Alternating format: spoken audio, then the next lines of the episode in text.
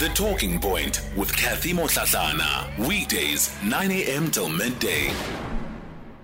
All right, so you heard that clip there of Babalo Madikizela. Absolutely unbelievable. I was gobsmacked.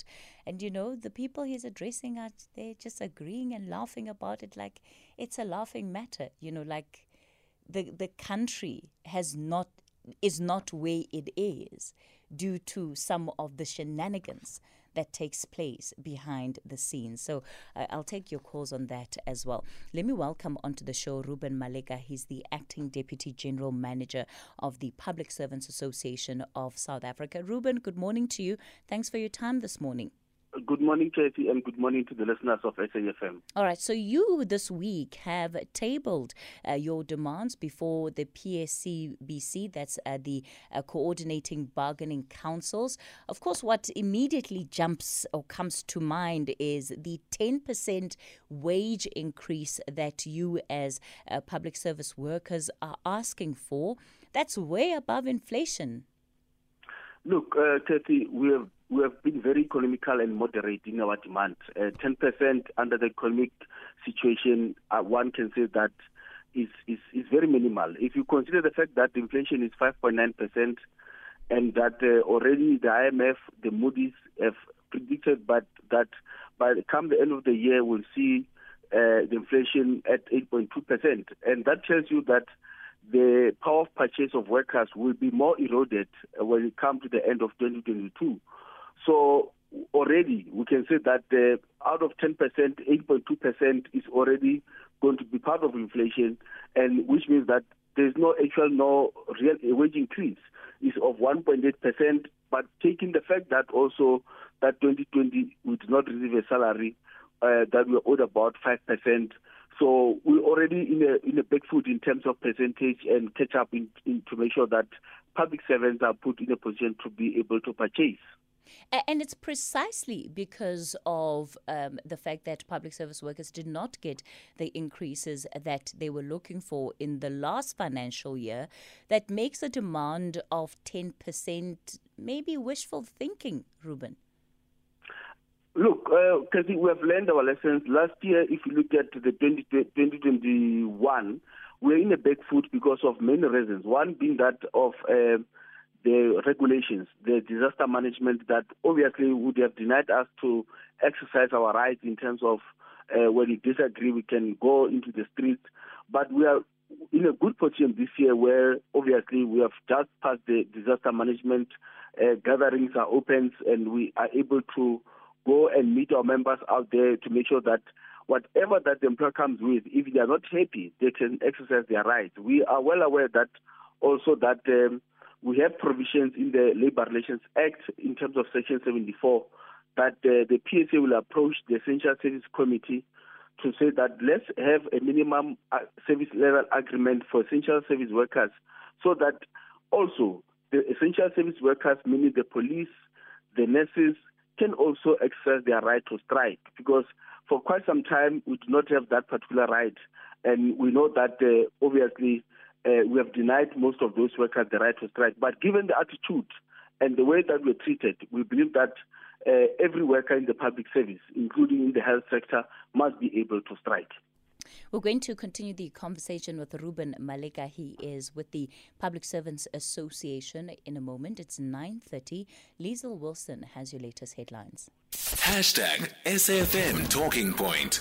All right, thanks for that, Liesel. We'll continue our conversation, the thinking point this morning, with Reuben Maleka. He's with the PSA, and they're, of course, making uh, a 10% wage demand. This is what they've put before the Public Service Coordinating Bargaining Council. Reuben, tell us about what else is on your list of demands. Yes, um, one of it is the issue of housing allowance. Um, we believe that at this point in time, most of public servants, obviously because of the banks, they are not able to afford to even have, uh, you know, borrowed money or even have bonds through the banks. We know that uh, most of our, um, our members are actually between uh, poverty line and being able to afford, but they are not able to afford. So they are also denied RDP houses. So we are saying that uh, at this point in time, the public servants must be given at least 2,500 increase to make sure that they are able to, at least if they are not able to, uh, you know, have a bond, they can able to to uh, you know build for themselves.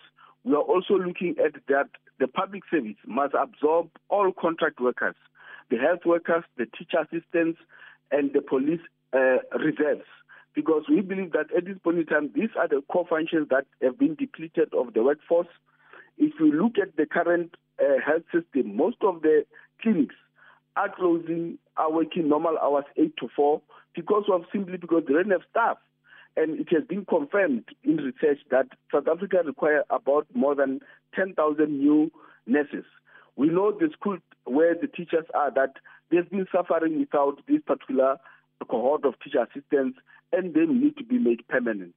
So in that way, we are trying to make sure that end of the day, uh, also it's not about the public service, also improvement of condition of service, but improvement of service delivery to the public because we believe that as public servants, we need to make sure that we serve the public and the public also uh, see the benefit of the public service.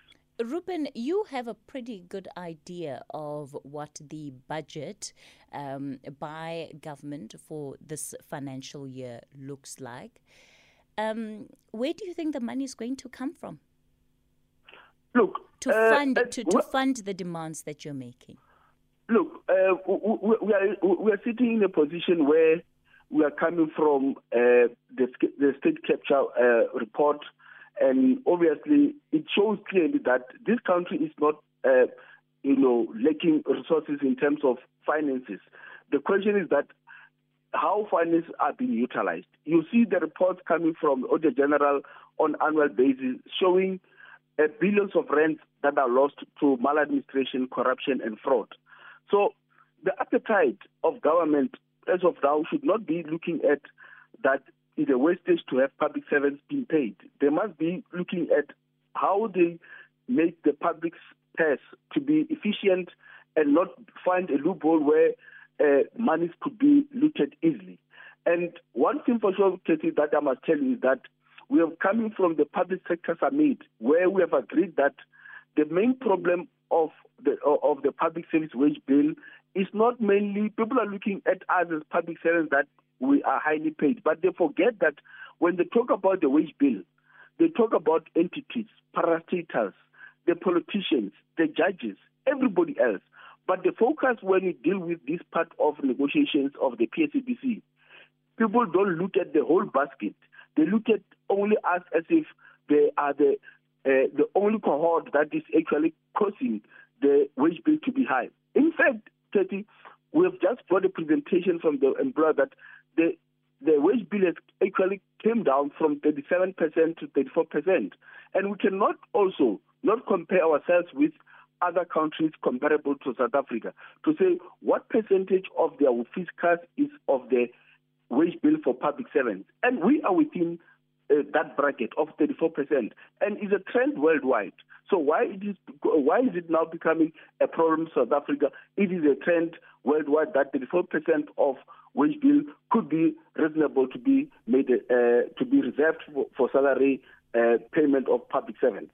And and Reuben, you know, I, I understand the the cause that that you are fighting here we live in a country that is currently battling one of the highest unemployment rates in the world.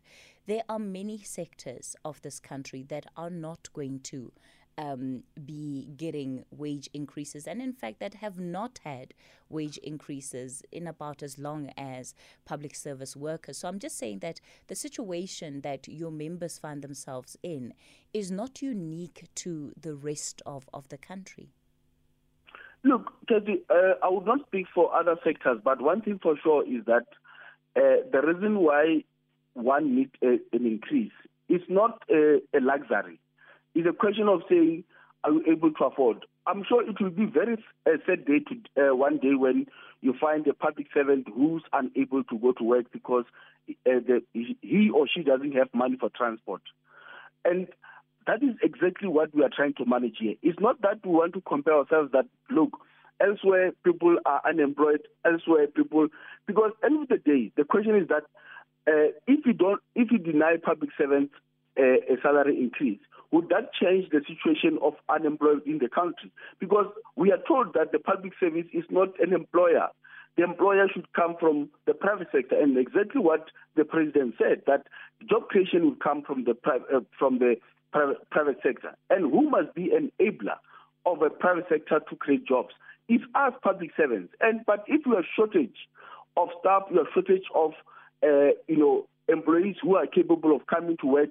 Therefore, you are denying that leverage of private sector being capable to, uh, you know, to create jobs. So, in a way, denying public servant salaries would not solve unemployment, would not solve also the issue of uh, those that are saying that public servants are, are usually paid. I want us one day, and that is what we are debating. In, in, in, we debated at the public sector summit, that let's take salaries of all spheres of government and compare them. Let's take a municipal manager salary, a, a CEO of Water Board, a CEO of PRASA, and a DG of a department. Let's put them there on, on, on the on the on the on the board and say, uh, why are we having differentiated salary levels of managers that are all, all of them paid from the fiscus? And that is the debate that must take, not the question that public servants are the ones that are actually taking most of the money, therefore there's a high unemployment. Public servants would not, uh, even if they don't receive uh, uh, increase, the unemployed will remain, unemployment will remain in the country. There are many factors that politicians must attend to to make sure that they deal with issue of unemployment. There is a high likelihood that you won't get what you are asking for. What happens then? Look, uh, we, we, we, we, we are a democratic trade union. We are open for discussion, and we believe that uh, what we tabled is reasonable, and uh, we believe that the employer would also be open and frank to and come back on the 19th of May and provide a response uh, that show respect to as trade unions, so that uh, we don't find ourselves in a deadlock and unnecessary uh, strike action. Like I've mentioned that we will be approaching Essential Service Committee so that you conclude on, on a minimum service level agreement that can allow, because I think there's been, uh, you know, uh, you know, advantage of employer always thinking that because the health workers, the police, and others are essential service, they cannot strike, therefore the work can continue. We want to make sure that also those workers themselves can exercise their right enshrined by the Bill of Rights, Section 23. They can exercise and go into the street because we believe that uh, if we have, have to reach a deadlock, the only way to unlock the deadlock, uh, unfortunately, in the labor legislation, is one exercising a right of to strike, an employer exercising also their right to lock out. But at this point in time, we are determined. Workers are angry. They know that uh, they were robbed of 2020. So we are more determined than before.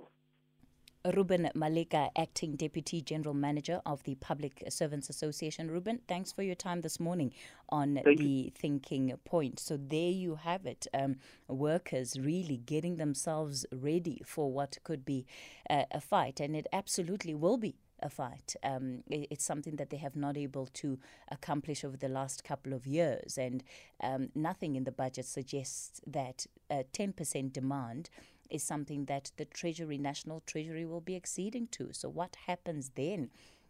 And can we really afford to have our essential service workers going on strike? Because under the, the pandemic, at least the harsh lockdowns, we realized just how crucial the services that they provide are. So many different ways to look at this conversation.